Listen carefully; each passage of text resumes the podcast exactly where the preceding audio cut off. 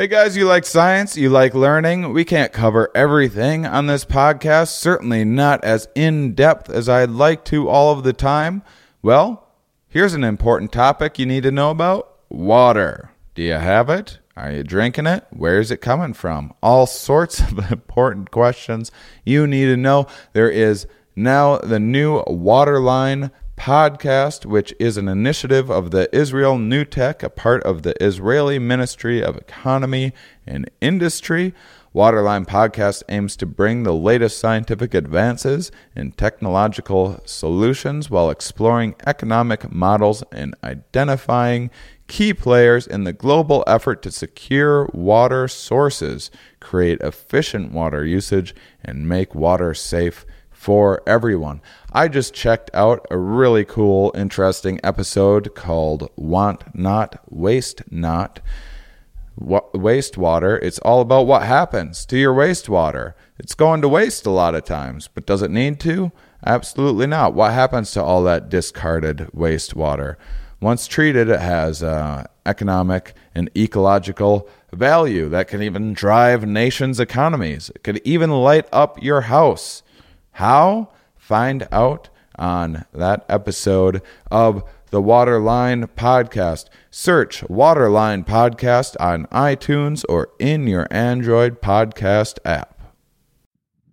Welcome to Season 3 of the Here We Are podcast. Guys, it's been 2 years. It's been so wonderful.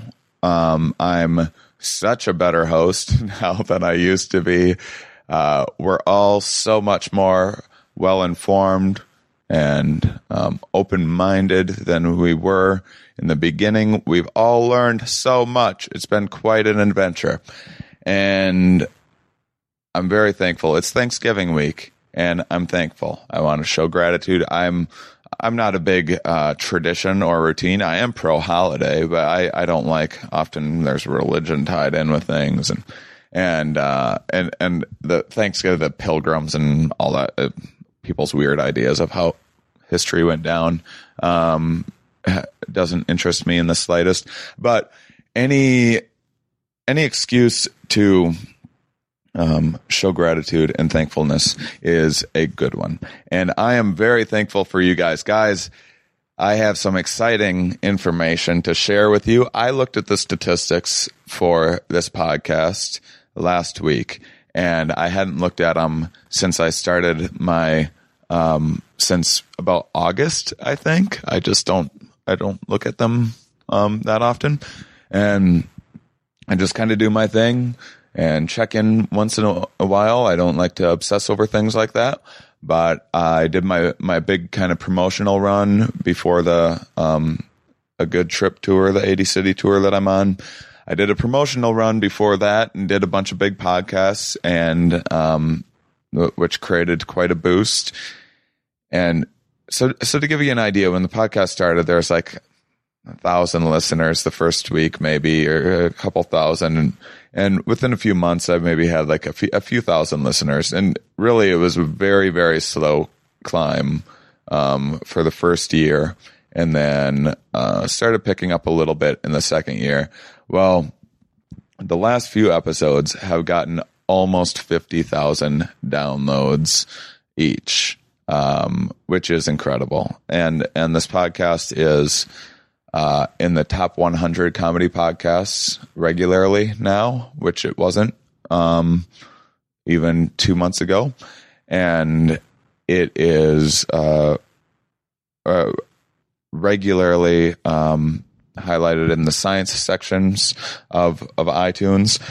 And I'm so thankful for that, guys. Thanks for spreading the word for me. Thanks for checking it out. If you know, this is a nonprofit podcast, and I forego, especially now that I know I have 50,000 listeners. Do you guys know how much money I'm losing every episode by not selling ads? But I hope that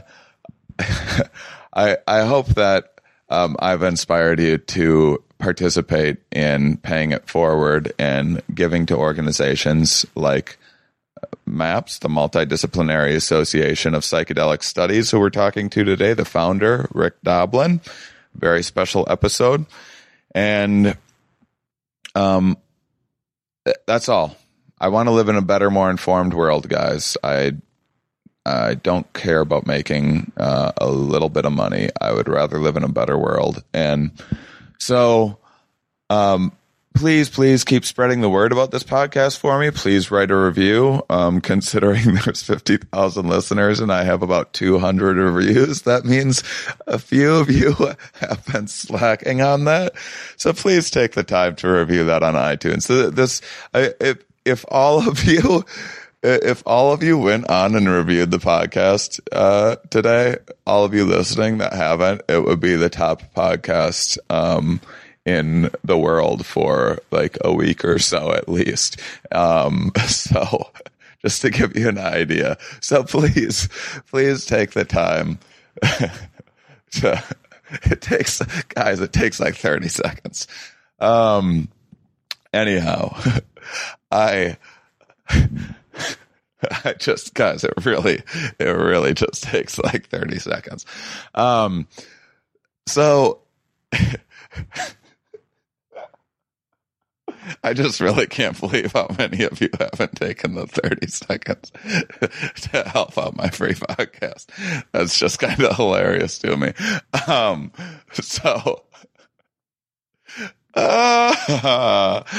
Anyway,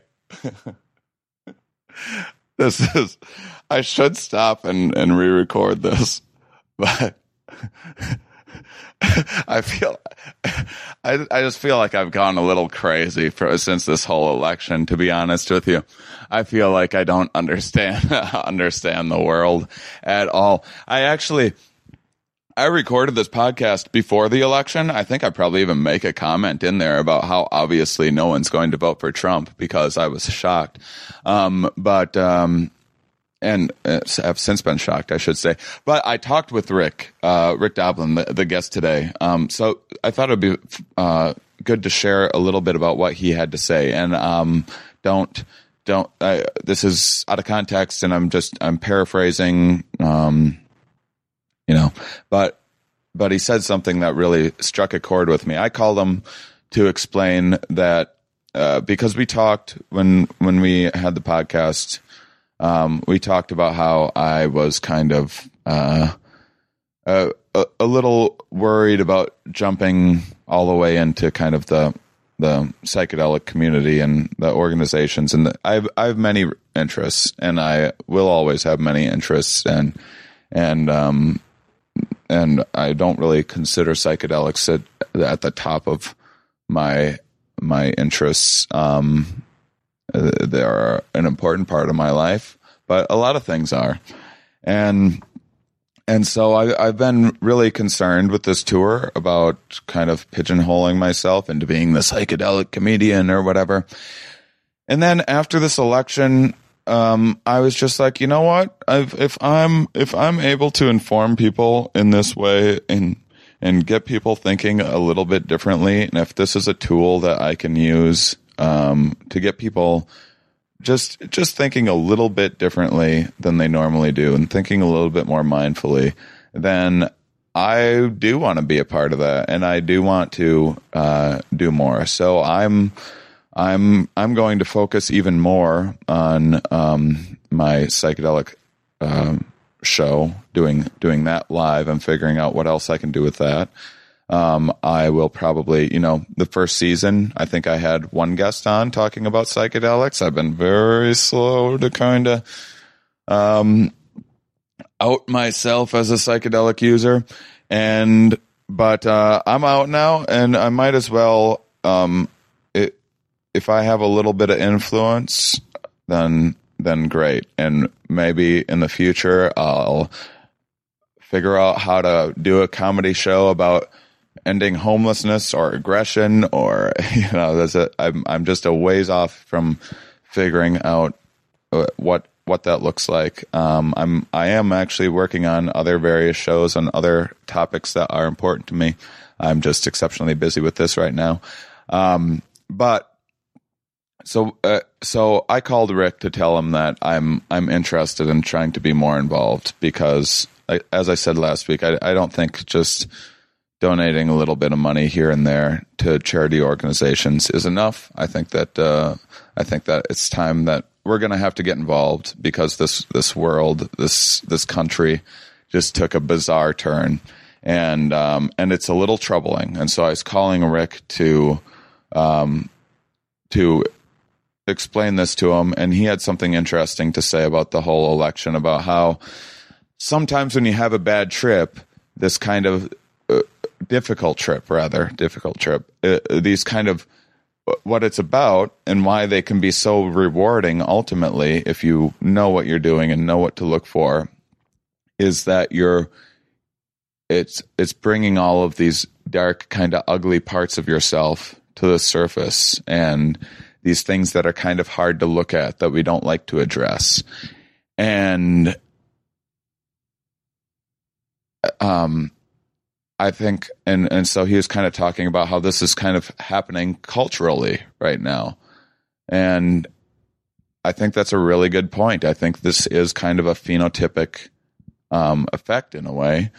I think that we've been doing this podcast for 2 years now, right? And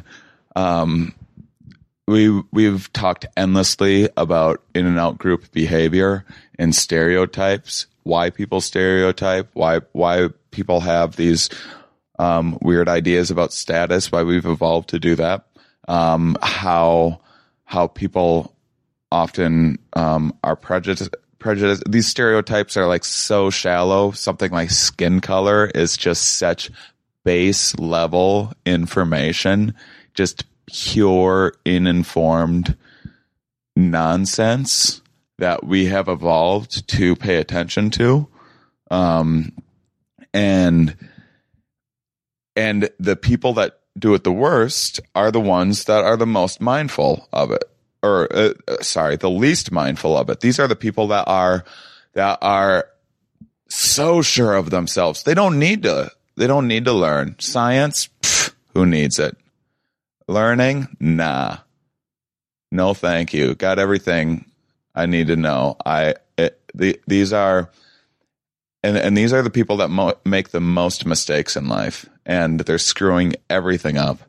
And I've been trying for 2 years now to just be like, hey, everyone can learn, and this can be accessible stuff, and let's have fun with some of these neat ideas, guys.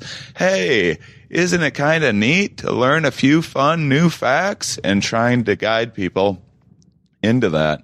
And I'm realizing now that maybe it's not enough. Maybe people need their minds ripped open, because now we're getting a good look at what's actually. A lot of people were in the closet. A lot of Trump supporters obviously were in the closet before the election. They didn't want to be called bigots or whatever, because, I mean, obviously, if you're worried about being called a bigot, why are you worried about that? Maybe just don't behave like one. And whatever, we'll save the whole anti-PC stuff for another day, because this is all coming out. There are white supremacists that will call themselves white nationalists, as if that's somehow better sounding. But there are white supremacists that are in the White House or are going into the White House. It's insanity what's happening, and but it's coming out now. We can see it. We can see the ugliness. We can see the stupidity, and we can see what the problems are. And when we do that, we can get a better look at how to fix things. And so I just wanted to share that with you. I thought it was an interesting idea, just an interesting commentary on kind of, this is some silver lining of what's coming out of this, is that we are now going to get a good look at exactly all the kind of prejudices and biases that reside within all of us to certain degrees, and now they're just being amplified. This is a bad trip that we're about to go on for 4 years, and hopefully we're going to get an opportunity to learn a whole lot from it. And so, sorry for the long-winded spiel and lecture. It always makes me self-conscious whenever I this podcast is about my guests, and I'm now 14 minutes deep into giving a long-winded spiel. I try to only reserve that for when I have something especially important to say, and I feel like I do right now. This is season 3. I am so amped for it. Thank you guys so much for being a part of it, and listen on the backside to hear more about where we're going in the future. Are we? Yes. Where are we? Here. Why are we here? Not entirely clear. We are misfits thrust into existence by random chance with no hints at all as to how we're supposed to make sense of it all. It's immensely bizarre. Here we are. Hello, everybody, and welcome to the Here We Are podcast. Today, I have a very special guest. I have the founder of the Multidisciplinary Association of Psychedelic Studies, also known as MAPS. Rick Doblin is joining me. Thank you, Rick. Shane, it's great to be here, and I'm so glad you brought your comedy tour to Boston. Yeah. Well, I'm happy you came out and checked out the show. We even got Rick on. The audiences in Boston got a special treat. We even got Rick on stage to talk about MAPS a little bit. Yeah, it was hilarious, Shane, and it was sold out. They were turning people away. Yeah, I've had a few of those on the tour. It's good. I started doing this tour to like tens of people, and now it's going much better now. And so, fortunately, I've had good people like MAPS organization showing a lot of support for me. And yeah, it's wonderful. It's the most exciting show that I've done of my career. So, and it was very encouraging for me to see it too, because, you know, one of the big approaches that we're trying to talk about is how, if you look at gay rights and gay marriage, it was because people came out and said that they were gay, came out of the shadows. Yeah. And we need that for psychedelics and drug policy reform. And yeah. And by that, he means, of course, that psychedelic will make you gay is what he no, I mean, I've talked about this before. I've had plenty of material I've had for years. I thought eventually I'd do a show about psychedelics, and I was so scared to like actually start to do a little joke in my act. Okay. But I was very nervous about you. I mean, I have to think about what's my family going to think, you know, yeah. I got to get all these reputable scientists for my podcast. Are they going to think I'm some crazed druggie or all the things that. Yes, we do, but it's okay. And you know, to be honest, since I have come out, not that, I mean, some of that was a legitimate concern, and I do still have, you know, I feel like people judge it unfairly. There's a stigma attached, but it's nothing like what I thought it would be like. In fact, just because the psychedelic community is such a warm, loving community and is so welcoming that I say that the pros of coming out of the psychedelic closet were far more than the cons. It was incredible for me because I saw more people than I thought would come out for a talk, you know, a comedy show about psychedelics.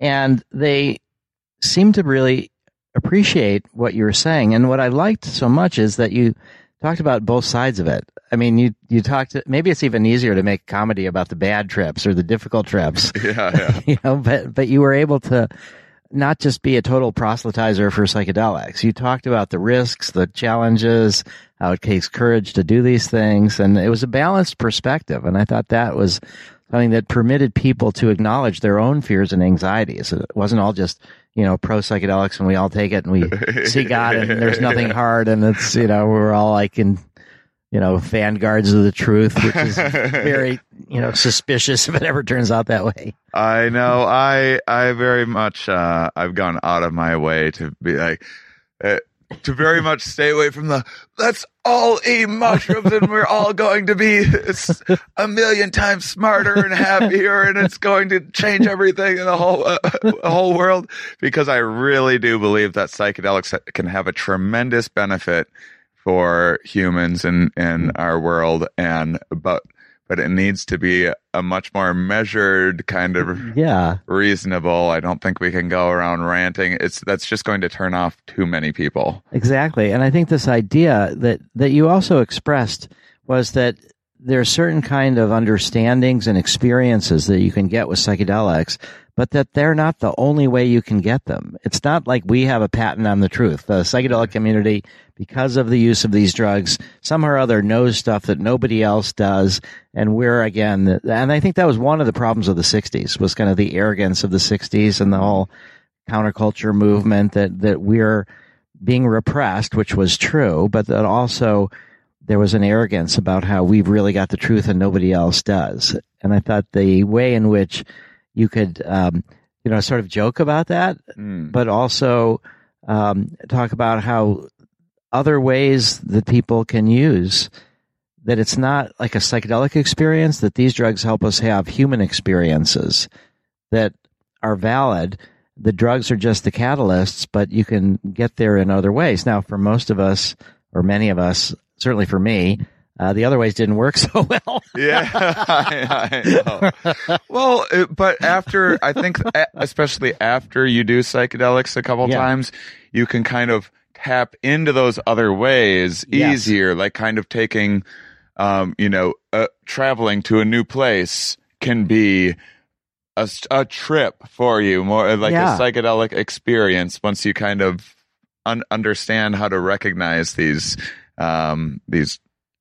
I don't know exactly how to phrase it, but it's like once you learn to meditate, you can appreciate your flow states that you can get through sports or whatever. Yeah, that you can get there. It's just it kind of increases your mindfulness of them. Yeah, one of the most important research projects that's going on right now in the world with psychedelics is taking place in Switzerland, and it's with lifelong meditators, mostly in the Zen tradition. And many of them, if not most of them, got turned on in the early parts of their lives to psychedelics, and then decided that they wanted to do some techniques that would help ground and anchor it, and they started developing meditation. And there was this unfortunate split, in part because of the criminal crackdown, is that a lot of people who got into meditation, and a lot of the meditation teachers were like, well, now we've moved beyond psychedelics. We don't need psychedelics anymore.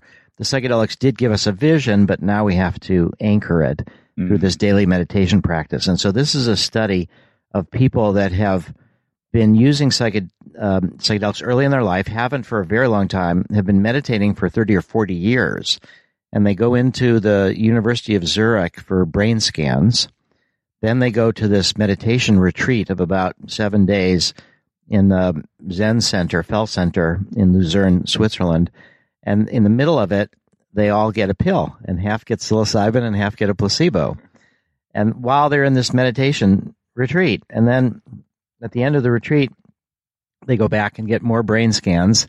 And then they're followed up for months afterwards about personality changes relating to openness and mysticism and compassion and empathy. But they also are looking at whether their meditation practice is impacted.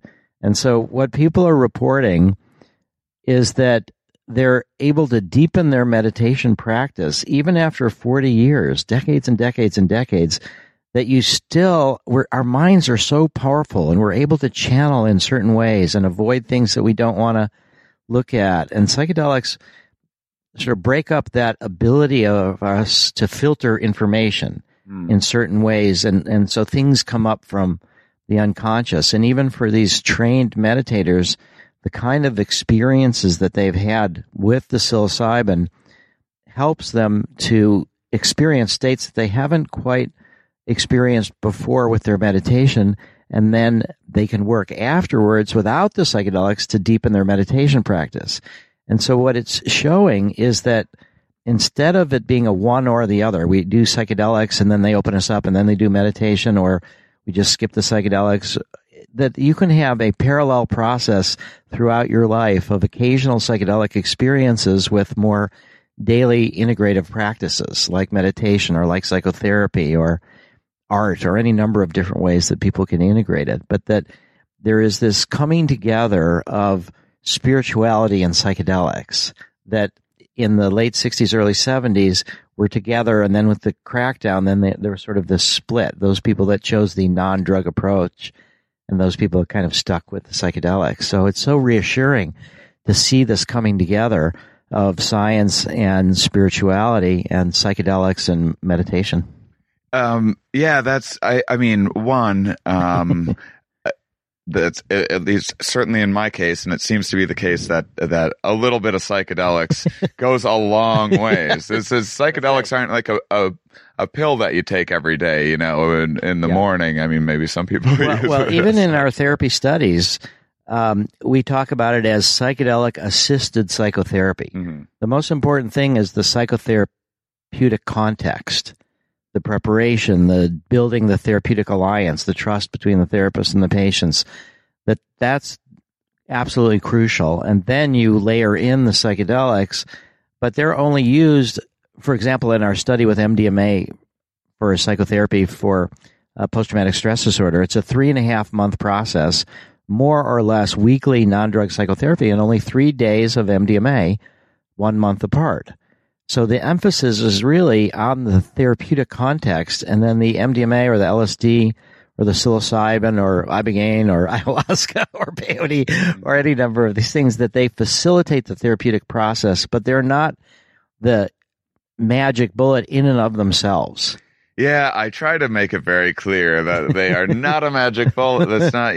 I think that that's another misunderstanding, is people think like, okay, I'll try psychedelics one time and then hopefully that will just fix everything. I don't know if that many people have that unrealistic of expectations, but it's a bit of an exaggeration. But I do think that people, and then people, I definitely want to talk to you about integration, because I think that people don't. A lot of my friends and tons of people that I know that have done or continue to do psychedelics, it's still just like, let's go to this concert or whatever. Yeah. I'm not saying don't do psychedelics and go to a concert. It's just, I think that you're missing out on more of the benefits. If you want the benefits from them, I feel like the party scene is not really... Well, I guess I need to, in some ways I agree with you, but I'd like to say that I think the going to concerts and going to festivals and doing drugs, that's a new spirituality for a lot of people, and that there is something very spiritual about communal group experiences. And you can talk about it at people taking LSD at the Grateful Dead concerts, and there was just the way that their concerts evolved to have, you know, 2 long sets and an intermission, and then to go late. And sometimes they would have, you know, the space jams and things for when people are at the peak of the trip. And so that we tend to go along with the culture that has denigrated sort of recreational drugs. And they're always frivolous, and they're always somehow or other reckless and somehow cheap and narrow. But I think you can have some of the most spiritual experiences of your lives, you know, dancing with a group of people, particularly if it's outdoors all night, you know, to the sunrise, those kind of experiences. But I think the difference for me between this idea of this recreational and therapeutic is that the recreational use, people are sort of looking at it like, I'm going to have this experience and that's all it is while I'm high. Right. And with therapy, it's like, okay, I'm having this experience when I'm high, but what do I learn from it? What do I bring back? How do I change my daily life so that it's a little bit different? And that's the same we were talking about with meditation and psychedelics, that these people that are in the experiment that I just described in Switzerland, when they have their psychedelic experiences, they can spend years and years and years trying to integrate that one experience and deepen their meditation so that they have more fluidity in their own interior consciousness, but that they're not doing the experience fundamentally for just those moments when they're under the influence of the drug, but it's that plus how you bring back to change your, and that's what I think makes it really much more of a safe and responsible situation. It's not just what do we, experience in the moment. And I think there's a lot that can be done in the moment, and there's a lot to be said for recreational experiences and our entertainment, but I think the potential of psychedelics, which we've seen in our therapy, is a few sessions in a therapeutic context can change people's lives and get them out of patterns that they've been stuck in sometimes for decades. Yeah. Why do you think that is? Because that's something that I notice all the time when I personally trip. I'll notice that these little things that you take for granted, like getting up and walking and getting a glass of water, like I talk about in my act, something that you can otherwise do on autopilot is like it takes a little more conscious effort. And because of that, for me, I've been able to notice some of these patterns where it's like, oh, wait, why do I need to turn that autopilot button off and stop doing that. Do you know what's going on in the brain? Once you do your international comedy tour, if you go to London, the person I would suggest you meet up with is a man named Robin Carhart-Harris. And so he's the one that's doing research with LSD and psilocybin and MDMA and brain scans. And what he's learned is that the way the brain operates, there's a network. It's called the default mode network. And what that means, the default mode, it means like where you sort of fall back into when nothing's happening. It's just like, it's like your ego states. And there's so much information that we're perceiving all the time in terms of all of our body sensations. And what we focus on, though, is what we think is most important for us to be dealing for our different hierarchy of needs. And that's sort of determined by these ego states and by this default mode network that helps channel our attention on, food, survival, sex, shelter, jobs, all these different things that we think are social status. Our ego kind of narrows what we're looking at from all this incredible amount of information that's coming in, both conscious and unconscious. What LSD and psilocybin do is that they reduce activity in the default mode network, in the filtering parts of the brain that are filtered by our sort of ego self needs. And then when those activities, those centers of activity in the brain are weakened, you could say where activity is reduced, then you aren't doing this filtering. Then you get this flood of experience. And so things that you've been previously suppressing or that you just haven't noticed, like, the miracle of water, the miracle of air, that everything, we don't appreciate our ability. One of the Jewish prayers is about, praying for, all your orifices, and everything that's coming in and out, and how you totally take that for granted. Some people pray for their orifices once in a while. Yeah, it's pretty good. But this idea that there's this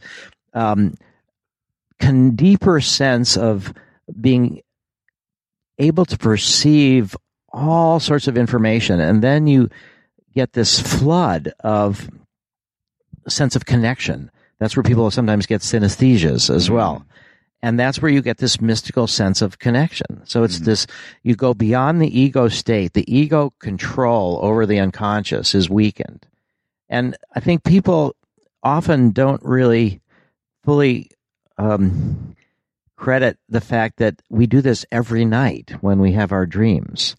So psychedelics are closest to the dream state. Mm-hmm.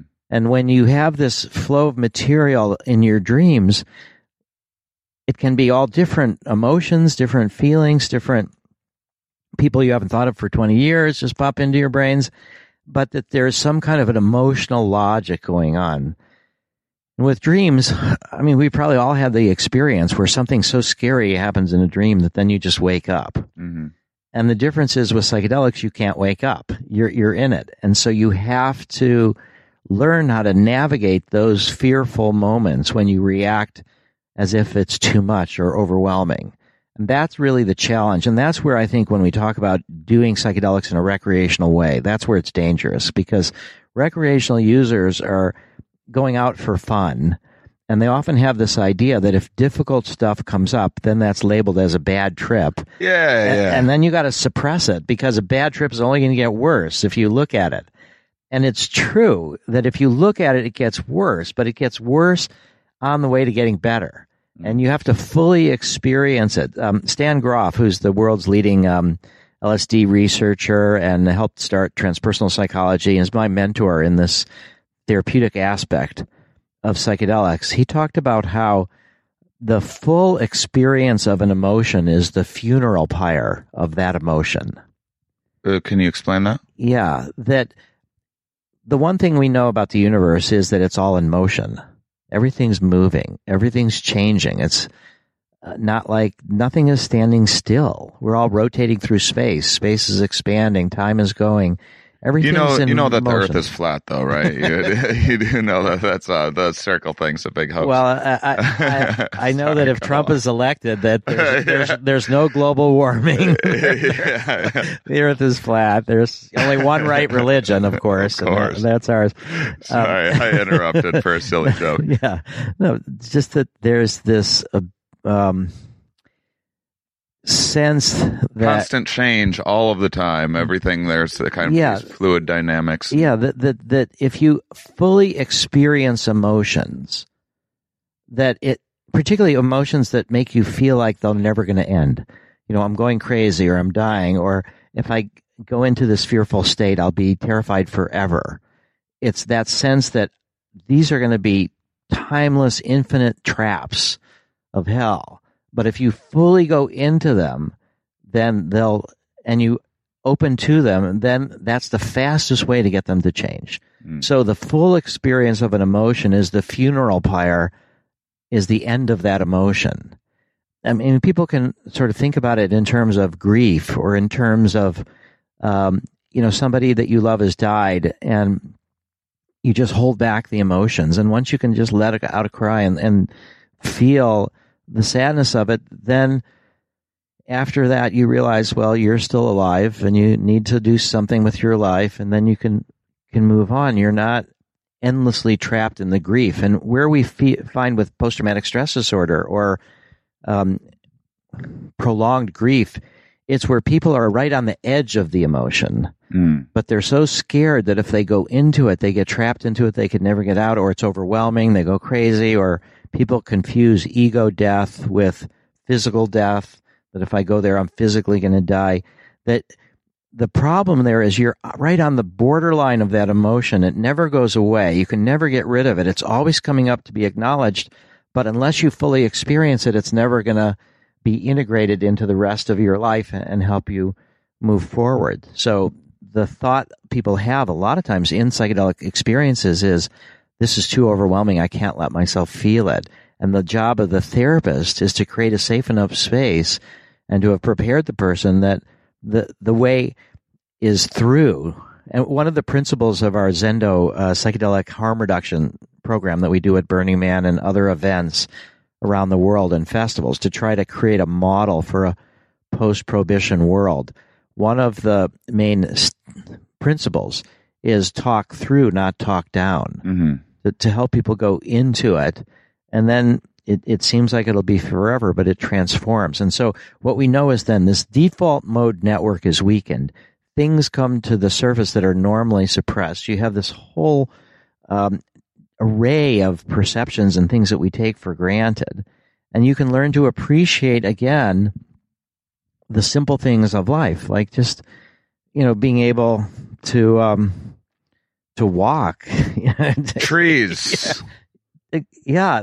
plants that I've walked by a million times before, that all of a sudden I'm like, that plant is awesome. How have I never seen this particular little shrub or something before? Yeah, because you're focused on this ego states, like, what do I need? How do I get ahead? How do I survive? And so that's another principle of psychedelic therapy, is that ideally, you have somebody else there who's not tripping, who creates this bubble around you so that you are not responsible for your physical survival. Mm. Because you don't want to have to get the door. You don't have to get the phone. You don't even want to have to be able to respond if there's a fire. You want to go so deep into your unconscious, so deep into the inner world that you're really not responsible for yourself. But that's okay if you have this therapeutic context. And sometimes, you know, experienced trippers, occasionally I'll trip by myself, you know, but it's better. I trip by myself all the time, but I do not recommend it to people. I mean, especially, I probably shouldn't even do it. You know, I usually call a friend or something like that. I'm like, hey, will you just check in on me if you don't hear from me for a few hours? It's important. I mean, with the LSD research that we did in Switzerland with people who had life-threatening illnesses, were scared of dying, roughly 80 to 90% of the 8-hour session, which is with a male-female co-therapist team, roughly 80 to 90% people are having their own trip anyway. Their eyes are closed. They're listening to music.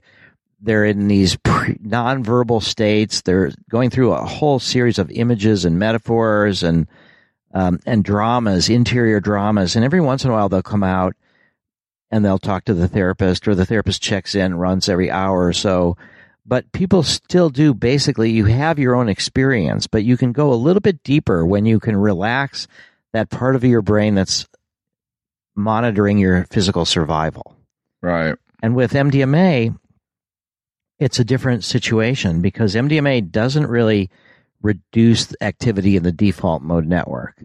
It reduces activity in the amygdala where we process fear. And so we're able to look at challenging, difficult emotions with less fear. And so roughly 40 to 50% of the time of an MDMA session, again, 8 hours with a male-female team, roughly half of it is discussions with the therapists, and the rest is people having their own inner experiences as well. Mm. So we really want to protect, in a therapeutic environment, the ability of people to explore on their own, because the fundamental thing is that people have to heal themselves.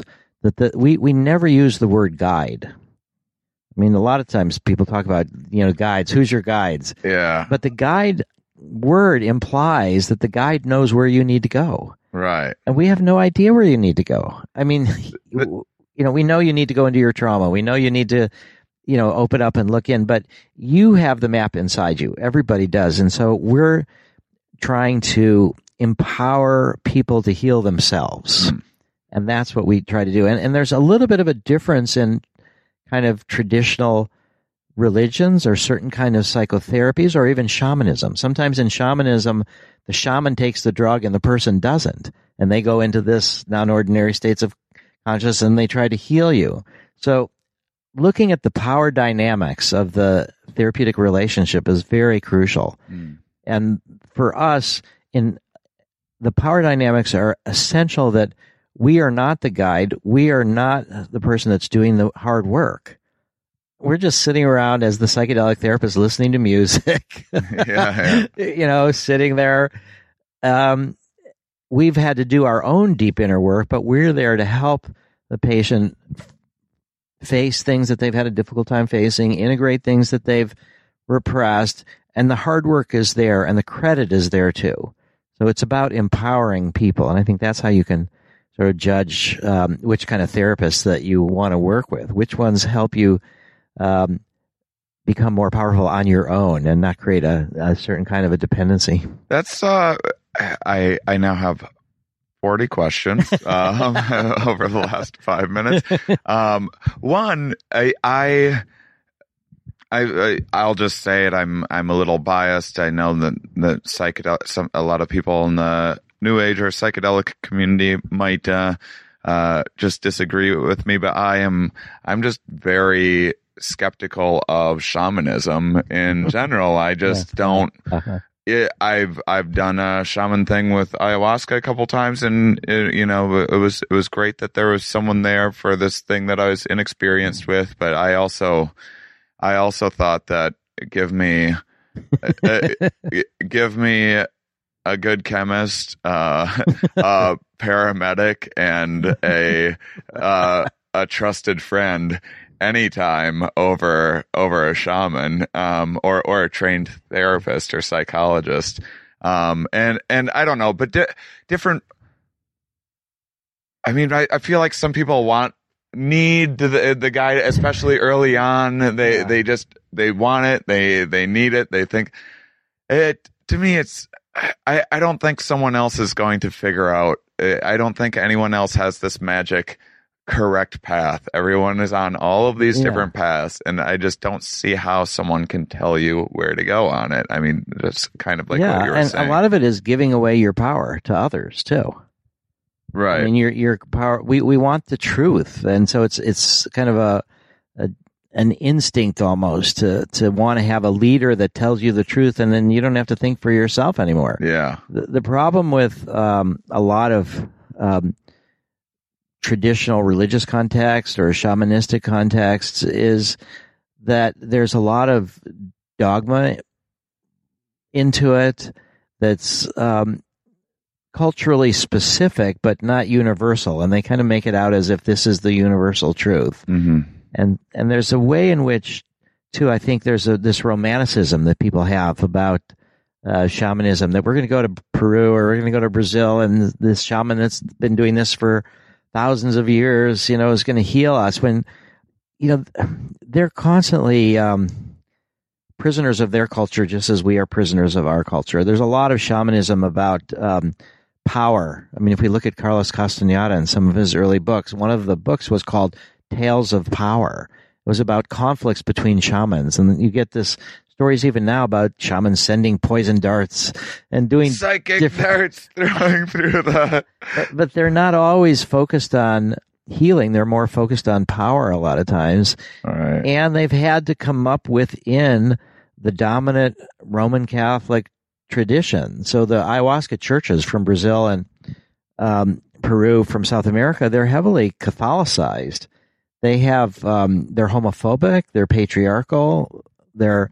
very hierarchical, right? And they're very particular. There was a time when I was listening to the origin story of the União de Vegetal, the UDV, and what they talk about is King Solomon somehow or other going to Brazil, sneaking away from Israel. Nobody noticed. Right. For a brief trip, flow over to Brazil, and he's the one that told him how to put together the roots and the vines and the leaves. Yeah.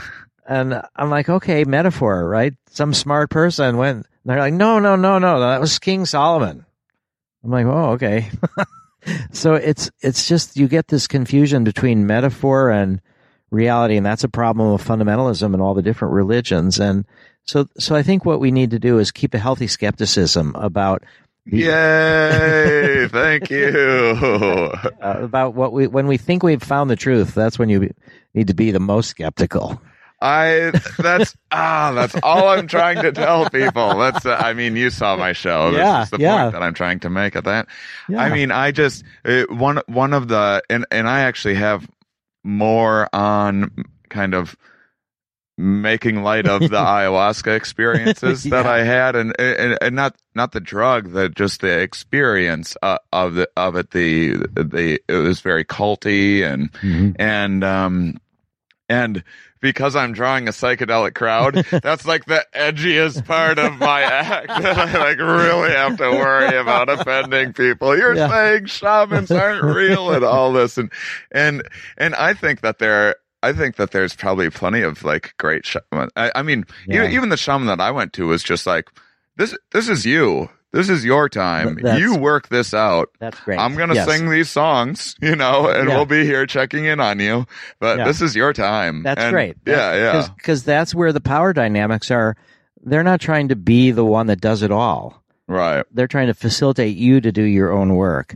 I mean, I had a sad situation of I lost a girlfriend because she had breast cancer and had been cured of it, but she was always worried about it returning, and she wanted me to go to a Filipino faith healer with her, the ones that sort of psychic surgery. And right. So, we went to this a Filipina faith healer, and she suggested that I let him work on me too. And I'm like, okay, you know, so you go into a room, there's a massage table with sheets down to the ground. There's two people sitting on the other side. The back of the wall is behind them. You can't see anything that's at their feet or anything. And they pull this stuff out of me and show it to me. And I'm like, wow, that's really interesting. I can't wait to have that analyzed and see what that is. Mm. And there's like, oh, we can't give that to you. I'm like, well, you just took it out of me. I mean, what are you going to do with it? You know, give it to me. And he refused to do it. And so my girlfriend was so in need of belief that this was going to help prevent, you know, life-threatening cancer from returning. Right. That kind of skepticism, it just ended up breaking. We're still friends, but it just broke up the relationship that way. Yeah.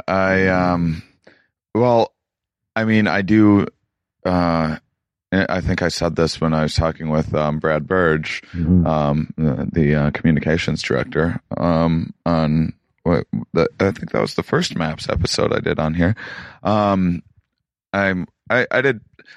do believe that a lot of life is about finding the placebo that works for you. Yeah. It's just that I believe that that a good amount of skepticism can lead you to finding a more believable placebo that is a little more on track with the reality, you know. And I don't think there's magic bullets or anything, and I don't think, you know, one of the beauties of science is scientists are always saying, I don't know, and we don't know, we can't ever prove this 100%. Although in a way you can have I wish that were true, but one of the physicists in the 20s that was working on quantum physics, mm-hmm.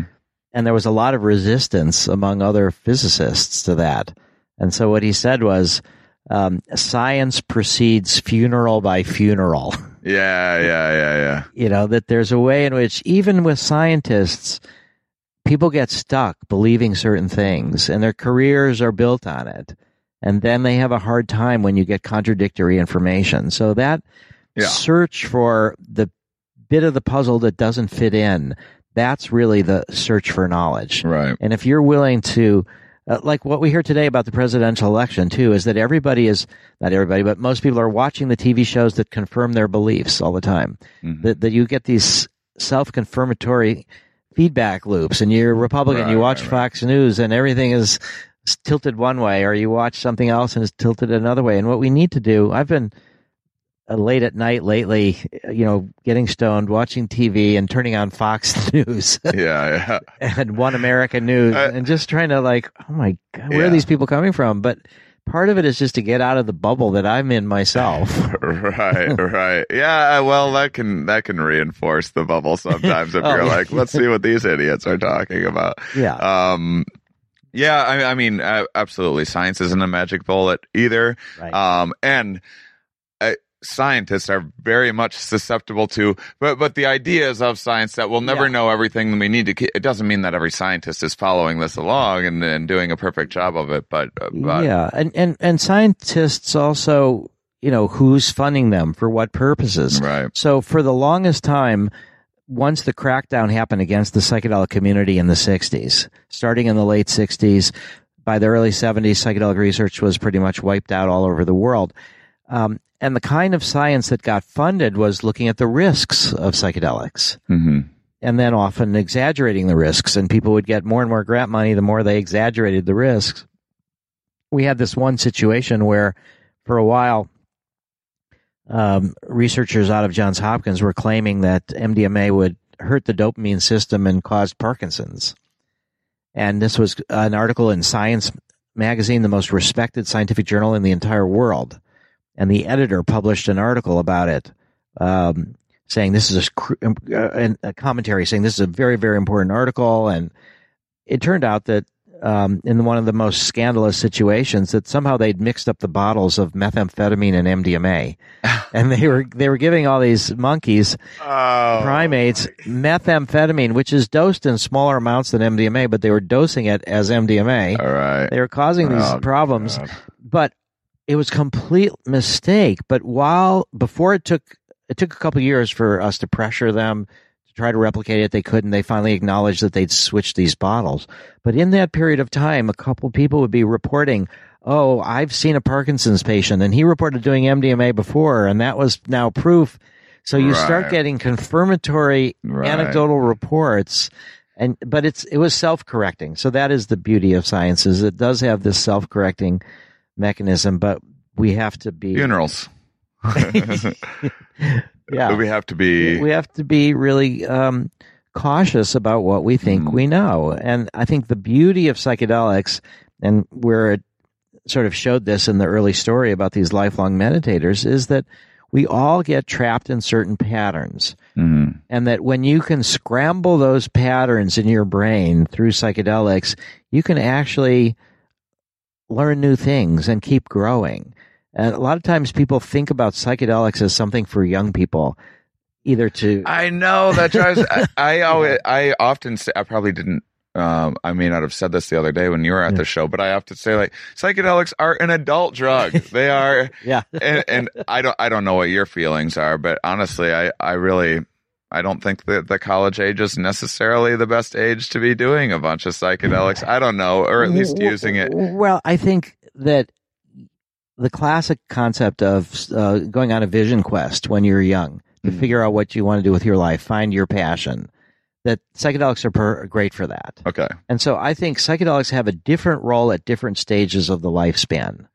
And I think for people who are teenagers, who are or in college in that early age, that's an excellent time for psychedelics, because you're trying to figure out the big questions. And this is where you set the direction for your life a lot of times.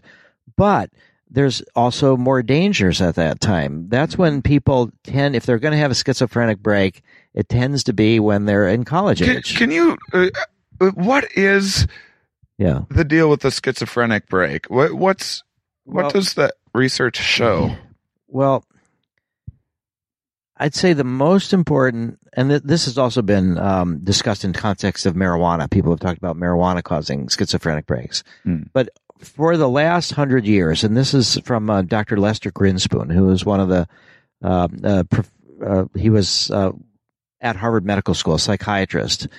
He created the Harvard Mental Health Letter. He was very prominent in the American Psychiatric Association, and he's been the leading advocate for the medical marijuana among the academic community for decades, since the early 70s.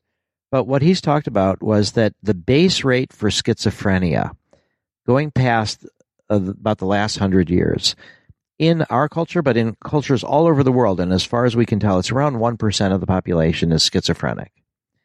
Now, if you look at the incredible increase of the use of marijuana and the use of psychedelics during the 60s and 70s, if those drugs catalyze schizophrenia, you would see an increase in the base rate of schizophrenia as the supposed catalysts, their use expanded dramatically, but that isn't what we saw. Mm. So it does seem like these drugs can precipitate emergence of schizophrenia and people that are prone to that, but we don't know how to predict who's prone to it. Mm. But it's not like a lifelong sentence either. Schizophrenia is in part this splitting apart. We think about it as split personalities, or you're hearing voices, or somehow you're separating out, you're projecting out something is not you. And what we find is that under the influence of MDMA, people who are highly dissociated can, often by trauma, because they've had to separate out, the trauma was so bad that they had to sort of in their mind escape to somewhere else, or it was so emotionally traumatic that under the influence of MDMA, assisted psychotherapy, people can get reintegrated. Dissociative identity disorder. We exclude people in our studies from dissociative identity disorder in our PTSD studies, but that's only because they need a stronger context and they need more than 3 sessions often. But I think what's going on is that it's this, when people have a psychedelic experience that's difficult, you do tend to want to push part of it away. Mm-hmm. And that's really dangerous. And then even worse is when you've done that, you've pushed it away, you haven't really fully integrated it. It still bothers you. And then sometimes you'll go to a psychiatrist and they'll tranquilize you, or they'll give you, or during the acute effects, you go to the hospital, you're acting out, you go to the hospital, they tranquilize you.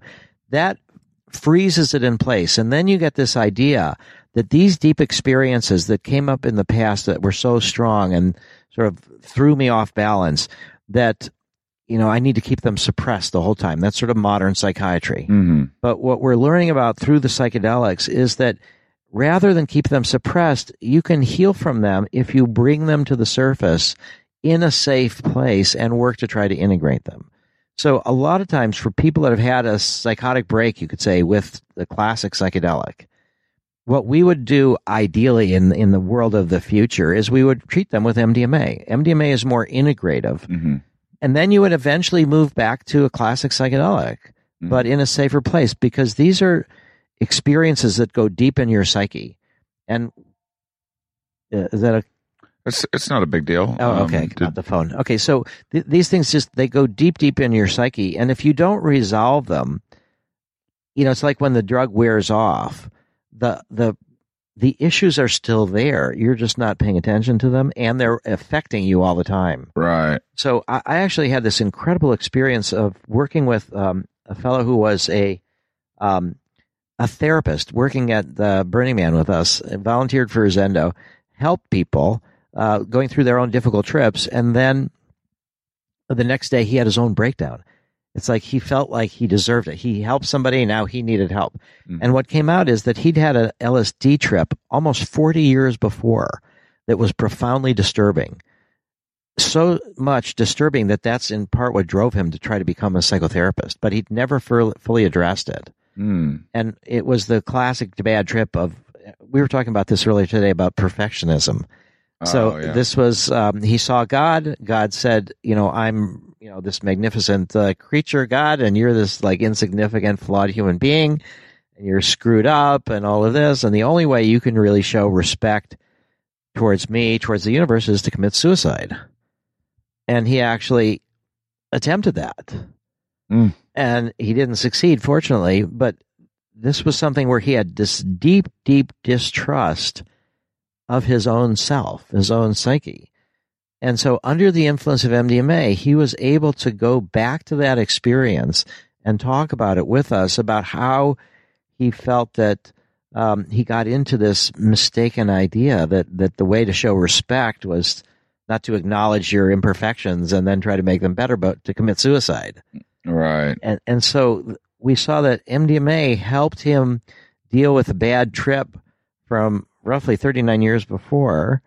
And we're thinking that MDMA can help society deal with the, not bad trip, but the difficult trip. When psychedelics came on the scene in the 60s, our culture was not ready for many, many aspects of it. We had tried to really cover up the irrational. I think in part because we saw the terribly damaging power of the irrational during World War II, that Hitler was able to motivate people through these irrational forces and project outwards and, destroy, incredible tens and tens of millions of people in this consuming kind of social craziness that people were, projecting this outward. But that these kind of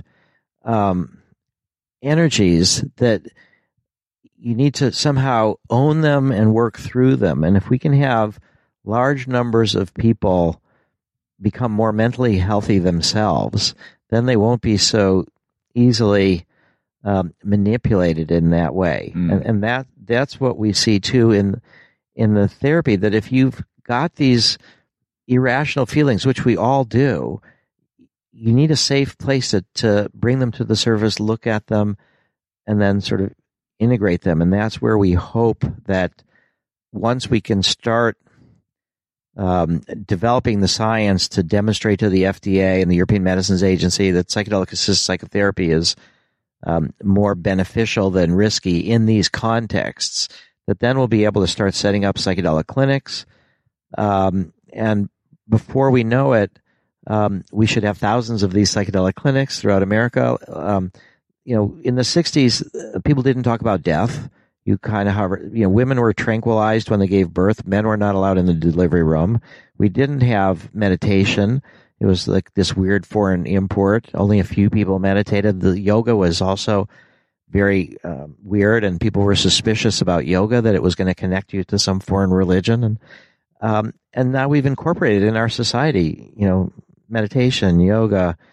We have hospice centers, 3,400 of them around America or more, and we have birthing centers, and we have a more interest in spirituality. And so now I think we've set the base over the last 50 years of people dealing with the challenging nature of the psychedelic experience. And I think our culture is poised to really integrate it and then move beyond this kind of constant, we're having, through globalization, we're bumping up against other people's cultures, other people's religions more than ever before. In a way, it's good for us in the psychedelic community because we have more access to different drugs, like ibogaine. I mean, who is doing ibogaine or ayahuasca or peyote or just mushrooms or all these things? We have incredible access to the wealth of the world's psychedelic drugs. Mm-hmm. And people are bumping up against each other and in different religions. And so I think, for me, one of the most exciting and potentially socially transformative research going on with psychedelics is taking place at Johns Hopkins and NYU. And it's religious leaders from different religious traditions are coming to get psilocybin. Mm. And they're looking at the quality and the nature of their experiences. Mm.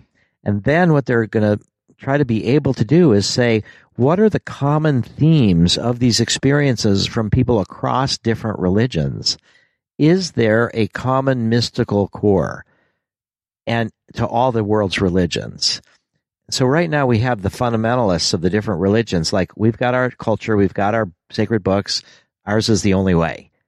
Right. But if we can move beyond fundamentalism to a more deeper global spirituality, it doesn't reduce the different traditions. In fact, it helps people live through their own cultural traditions even in a richer way, but in a more metaphorical way rather than a kind of a religious way. So I think that's really, for me, where we're going with the psychedelics is initially treating different clinical conditions, eventually moving beyond to help people with vision quest, to help people with personal growth, but also to try to really move towards a world in which we recognize and people have these direct spiritual experiences that help them appreciate the time that they have, help them be more compassionate, help them be more socially justice-minded, less projecting on others, less demonizing others, less racism, less sexism, all of that, and forgiving yourself for your for your many flaws too, like you mentioned. I mean, that's been one of the most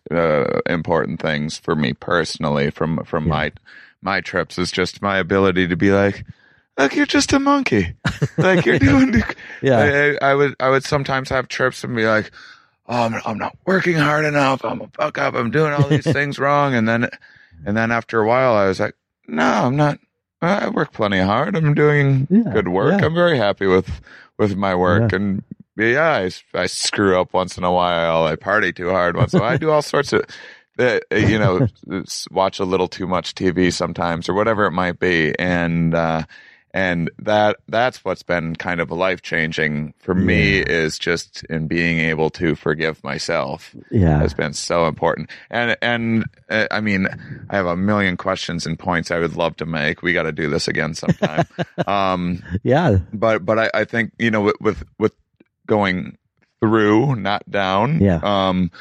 I mean, that's one of those when people talk about the bad I don't know why the brain has such a why when you resist a thought the brain doesn't be like, okay, we don't want to have that thought anymore, let's just delete it from the system. But that's just not what happens. It just gets stronger and stronger and starts causing problems.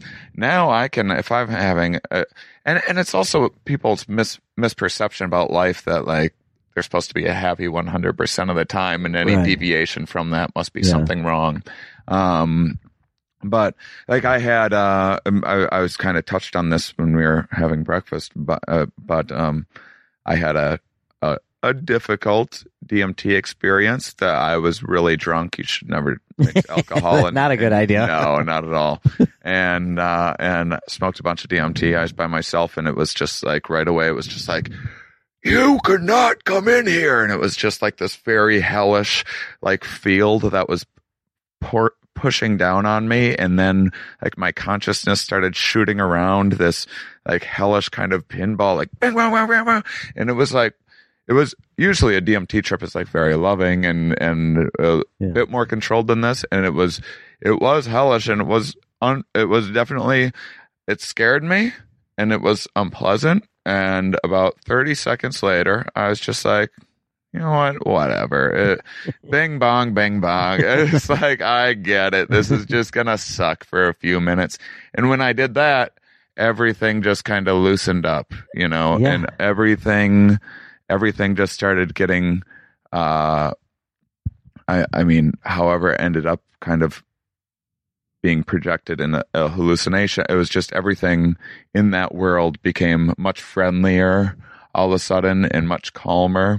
And that's one of the things with psychedelics that I think it kind of heightens all of these emotional responses. And I've learned that a lot of times this has nothing to do with my environment. There's just some chemicals going through my brain that are just making one emotion or another that just happen to be heightened. Yeah, although there is a certain way in which your attitude towards those emotions, it's not just only the chemicals, but the way that your attitude shifted there to accept it. Mm-hmm. Like what I said is the full experience of the emotion is the funeral pyre of the emotion. What we've learned is that in psychedelic sessions, it's the resistance that's the problem. Even if it's a fear of, you know, I'm going to die or I'm going to be dismembered or, you know, it's like go into that. Let all those things happen.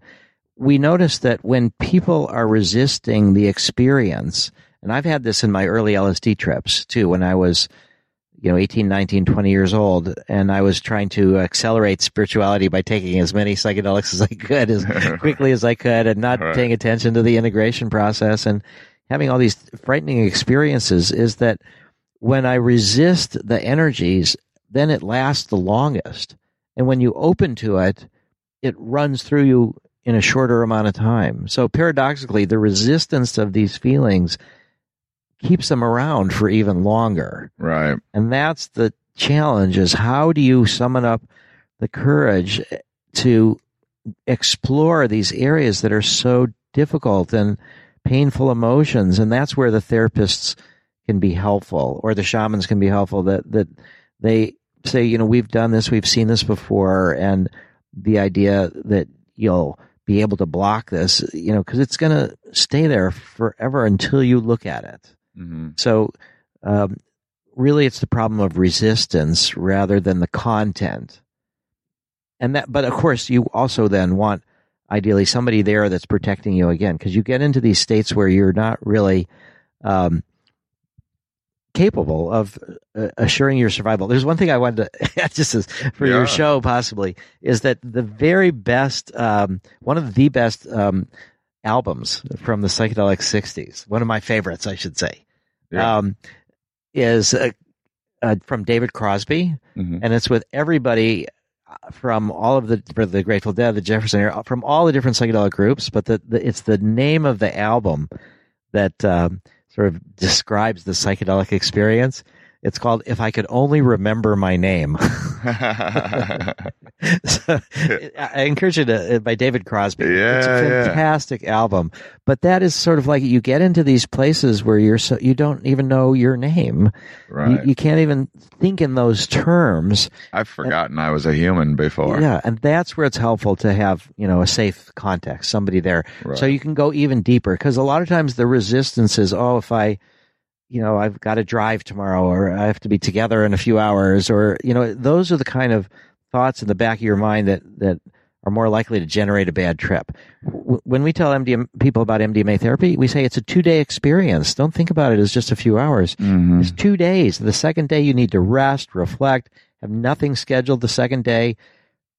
Then you can really go into whatever you're worried about, because you know you've got this time to pull yourself back together. I know. It's so hard. There is this natural resistance about Like the deeper you get in there, there's this natural part of your brain that's like, whoa, this is deeper than I thought. I didn't know it went this deep. And there is this very natural kind of grabbing onto this tether of reality and like, oh, I need to stay in reality. I need to hold on to it because what I'm experiencing right now isn't reality, you know, and as I try to further my experiences, I'm really just trying to let go and untether as I get deeper. And the deeper I go, I mean, the better the kind of, I don't know if pure is the right, the more I end up gaining. And we were talking about the afterwards. Yeah. That to me is the most important part. And I didn't mean to like shit on going to a concert necessarily of psychedelics. I've done that plenty of time. I've had wonderful experiences. Yeah. It's just, figuring out the integration of that. I went to a 4th of July party, where everyone tripped on the 4th of July. And it was wonderful because I was like, if I was talking with people, I felt maybe a little socially awkward at a given moment. I was like, oh, why am I socially awkward? Right? Why do I get socially awkward in that? Yeah. And so I was learning a little bit about me socially, which I wouldn't normally get just being by myself. Yeah. But when we talk about integration, and I hope maybe this metaphor can clear things up for people that haven't done psychedelics and have no interest or whatever. I'm not telling everyone that they should be doing psychedelics, but when you meditate, eventually what you want to have happen is that meditation is not the 10 minutes that you're sitting there actually doing the practice or the hour or however long you're meditating for an hour. Yeah. I've never attempted such a thing, but it's about taking that and integrating it throughout your day and becoming more mindful, becoming more just noticing when you're on autopilot, noticing when you get too wrapped up in a given emotional state or thought pattern. And this is kind of what you're talking about with psychedelics, right? With the integration process. Yeah, that there's a way in which, again, when we're talking about therapy, so what we're basically saying, MAPS is basically primarily a nonprofit pharmaceutical company trying to develop psychedelics and marijuana into FDA-approved prescription medicines as a way to create legal contexts that then can be expanded on over time and eventually will undo prohibition. And where can people go to donate, by the way, if they're interested? Thank you. MAPS.org. Great. So just go to MAPS, M-A-P-S, like Maps of the World, Multidisciplinary Association for Psychedelic Studies. We're also having Psychedelic Science 2017. We're bringing the world's psychedelic researchers to one place for about 5 days from the 19th to the 24th of April in Oakland. We're taking the Oakland Convention Center. We've done this before in 2010 and 2013, and we're having this comedy banquet. If I'm not in Australia, I will be performing at this comedy banquet. We're trying to, Brad and I have been trying to get it worked out. And well, maybe if you're in Australia, but we could fly you back or something. Yeah. I will definitely try to get there. Because it's a sign of the maturity of the movement that we can laugh at ourselves. Right. I mean, these banquets in the prior conferences have been to honor Ann and Sasha Shulgin and honor Stan Grof, to honor the elders. And now we're kind of at the place where we can laugh at ourselves. But the idea is, again, this sense of being able to look at difficult issues, integrate them, and then look at the culture that we live in and see that wider culture, it's really emotional issues that are the problem. Technologically, we have developed, I mean, just the fact that we can do this podcast and that people can listen to it on the internet from all over the world. I mean, it's miraculous. Yeah. We can solve all the world's problems with food, with shelter, with global warming, if we have the emotional, spiritual maturity. That, I think, is the challenge of the next 20, 30 years, is do we destroy the world with our technology, with our selfishness, or do we break through to a deeper consciousness? Do we understand how we're all interconnected? And that's where I think really the role of psychedelics is one tool among many to try to help this transformation of consciousness that we see trying to emerge. And it's the fate of the universe, the fate of, you know, our, not the whole universe, but just the fate of the planet, the fate of human species, the defenseless other species that are going extinct at a rapid rate, the environment that is being, how can we address this? And it's not through make America great again by, you know, one of the things is that there's no way to be great by trying to be great in the way that we were great in the past. That's a path to mediocrity. Great is dealing with the changes of the future and moving into the future. I think psychedelics can do a long ways in just breaking down fear. I think a lot of it's fear-based. It's often mistaken as toughness. A lot of times you talk about this empathy stuff, and the idea is that these people are soft or gullible or too woo-hoo-y or touchy-feely or whatever.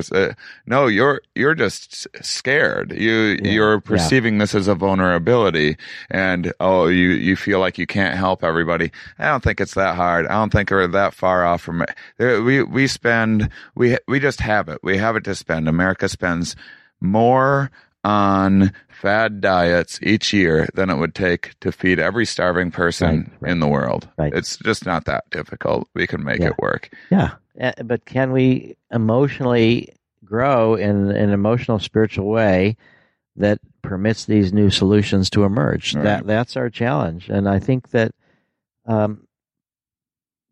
certainly the potential is there. Certainly we can do it. And sometimes, you know, in pretty deep states, I feel like, you know, it's all evolving in its own time. But it's... It could go either way. It's really it's our challenge and our opportunity to be courageous, to explore, and we need to not to talk so bad about Trump and those people that are so motivated by fears and anxieties. Is we have to understand what are those fears and anxieties, and how do we address them, and how do we help people emerge from these fundamentalist states or these fear states. A lot of it is produced by people who, through our economic systems, are struggling. And then when you're struggling, you don't have the luxury of thinking. You're running around like a chicken with your head cut off, just trying to make ends meet. And life can be hard and scary. But I think this fear really makes it so that people are missing a lot of opportunities. Yeah. Because they're not getting out there and having new experiences. Yeah, I think the way in which what I really liked about your show, though, too, is that you do talk about the challenges of psychedelic experiences and the problems and the delusions you can get into. And I think that that's the kind of balance that we need, really, to move forward, is that we need to acknowledge the fears and anxieties as well as the hopes and dreams. And we also need to acknowledge that it's fundamentally not about the psychedelics. It's about the context that we create. And that's the fundamental problem of the drug war, is that we've demonized certain things, like these are good drugs, these are bad drugs, and we've lost the fact that it's the relationship that is what matters. It's not the thing itself. And so I think with the drug war that criminalizes certain things, and has done so for political ends. And, you know, a lot of the work that we're doing now is trying to overcome the idea of the counterculture, to try to build bridges. And one of the most important bridges is with the military, with the veterans, with PTSD, with the part of our society that is honored and appreciated. And if we can show that people who've been traumatized in the military can be healed, not that... you know, we've been criticized, too, by, are you helping make the war machine run smoother? And that these people are traumatized for a good reason. A lot of times what they've done and seen is inhumane and should never have happened. Yeah, that's a lot of victim blaming. Yeah, because what we're doing is we're not helping people to say, oh, yeah, whatever I did, now I feel fine about it. Right. It's not that. It's now I can live with what I've done, and I can try to, in small ways every day, do something kind or do something nice. And realize that I was 17 years old when I joined up for this thing and had no idea what the reality of it was going to be. And I was told all these things that were later, you know, I later came to see in a different light. Right. So I think building these bridges, getting over the counterculture, integrating psychedelics and the states of mind that they can generate is a key barometer for whether we as a human species will be able to survive into the 22nd century. Well, that's wonderful. Thank you for being a brave, ambitious, intelligent, interesting man. And thank you for becoming thanks for coming out to my show. Thanks for supporting my tour, of course. And I look forward to let's have you on again as soon as possible. You've done a lot for me too, because you know how they say you're never a hero in your own home. So my 17-year-old daughter. You know, she thinks I'm cool now because she heard you talk about me during one of your podcasts. Holmes, you made it weird. Yeah. So you've helped me. You've elevated my status in my daughter's eyes. That's wonderful. Anything I can do to help.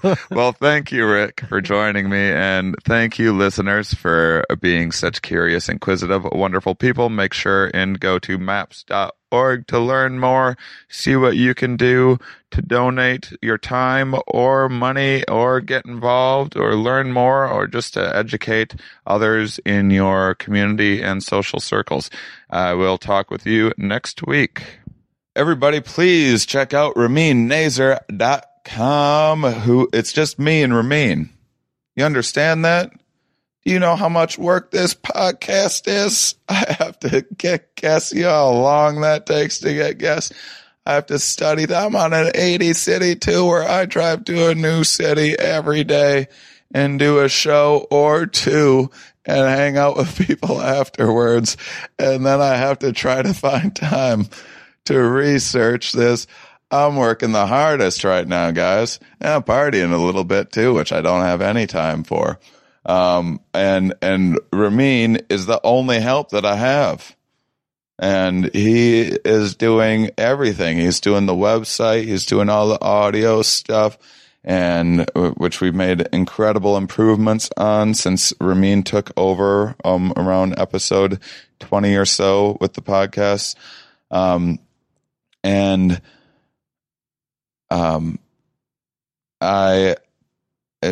mean, he just makes amazing work too. So you should just go and check out some of his comic books and games and apps and stuff that you can get. And also, I wanted to give you some updates. So, one, we changed the logo of the podcast. I've been playing around. If you follow me on Facebook, on my Facebook fan page, when I announce things once in a while, I use this eye. And the eye is actually something that I came up with during a DMT trip, or right after a DMT trip, actually. And, it's so, and then I had, this wonderful artist, Topher Sipes, who is a visionary artist. So my idea was to have an eye that had a globe for the iris and then a black hole for the pupil. And then there's like kind of like a heaven white for the whites of the eyes, which is like kind of like a, what it looks like in DMT, the way they describe like a bright white light. And then the lashes are meant to be the northern lights, and then it's kind of set in space against space with stars in the background. And so Topher executed that to perfection. And so, gotten some good feedback from that. I think it's beautiful. And, it was my face was the, logo for the podcast for a long time, but this is about us. Here we are. And so I thought having a globe in the middle to represent that would be more suited. I'm halfway through my 80-city tour, guys. It has been going really well. I've sold out like half the shows. I've packed most of the others. We've had a couple misses here and there is all. And even those, just like they were, for the most part, really good crowds. You know, sorry, Shreveport, Louisiana, but you suck. Other than that, they've been really amazing. But So coming up, let me just go through the list of dates. And since I gave a long-winded thing, I'm in the middle of putting together a bunch of projects right now, and I'm very excited. Maybe I should just wait and not announce things just yet, just because nothing's confirmed, and I'm just trying to figure out some stuff with doing the podcast live more often and extending my tour and working on a few other things. So I'll be talking more about that in coming weeks. Why don't I just go through the dates? Guys, if you have any, even if you've never done a psychedelic before, have no interest in psychedelics, and are still listening after that interview, one, you're my favorite for listening to the end. And two, you'll like my show. You know, psychedelic experience is required. It's a very thought-provoking show with interesting ideas. At least I think so. So here we go. Coming up right after Thanksgiving on the Black Friday, Bend, Oregon, Salem, Oregon, Eugene, Oregon, Klamath Falls just canceled. That guy's stupid. Arcata, California, Sacramento, California, San Francisco, Santa Cruz, Las Vegas, Salt Lake City, Boulder, Denver, Wichita, Kansas City, Memphis, Nashville, Knoxville, Asheville, Lexington, Cincinnati, Evansville, Indianapolis, Iowa City, Milwaukee, Christmas break, then in January, Sioux Falls, Omaha, Des Moines, Appleton, Eau Claire, Winona, Royal Oak, Grand Rapids, South Bend, Kalamazoo. Los Angeles is the biggest one on the tour. Guys, if you're anywhere in Los Angeles, please, February 1st, I'm doing the famous Largo Theater. It's the only theater. I guess there's a couple other like small theaters, but this is a big deal. This is a really well-respected, enormous acts play there, historic theater. So please, February 1st, check that out. And then I'm adding Florida dates. So I just booked Key West. I wanted to lock that up first. Was planning on ending the tour in Key West and taking some time off. I might end up adding some more dates around some other places. We'll see. But I'll be adding a bunch more Florida stuff for early February coming up. I just haven't had time to reach out to people, but I will very soon. And so if you know anyone in any of those cities, please, please, please spread the word for me. This is a nonprofit podcast, and how this is paid for, how I'm able to turn down what is looking to be like $1,000 a week is at least minimum. And sponsors are emailing me every day now, which is annoying when I'm in a car with almost 200,000 miles on it to turn down. But I really, really believe in just inspiring people to do good and make the world a better place. So please do that. It's not that hard. All of us can just chip in a little bit. But to subsidize this podcast, I have to make a living as a stand-up comedian, which is very, very difficult to do. And so if you know anyone in any of those cities, please spread the word for me. It would mean so much. And those of you that listen to the end, again, you are my favorite. So thank you, and I'll talk with you next week.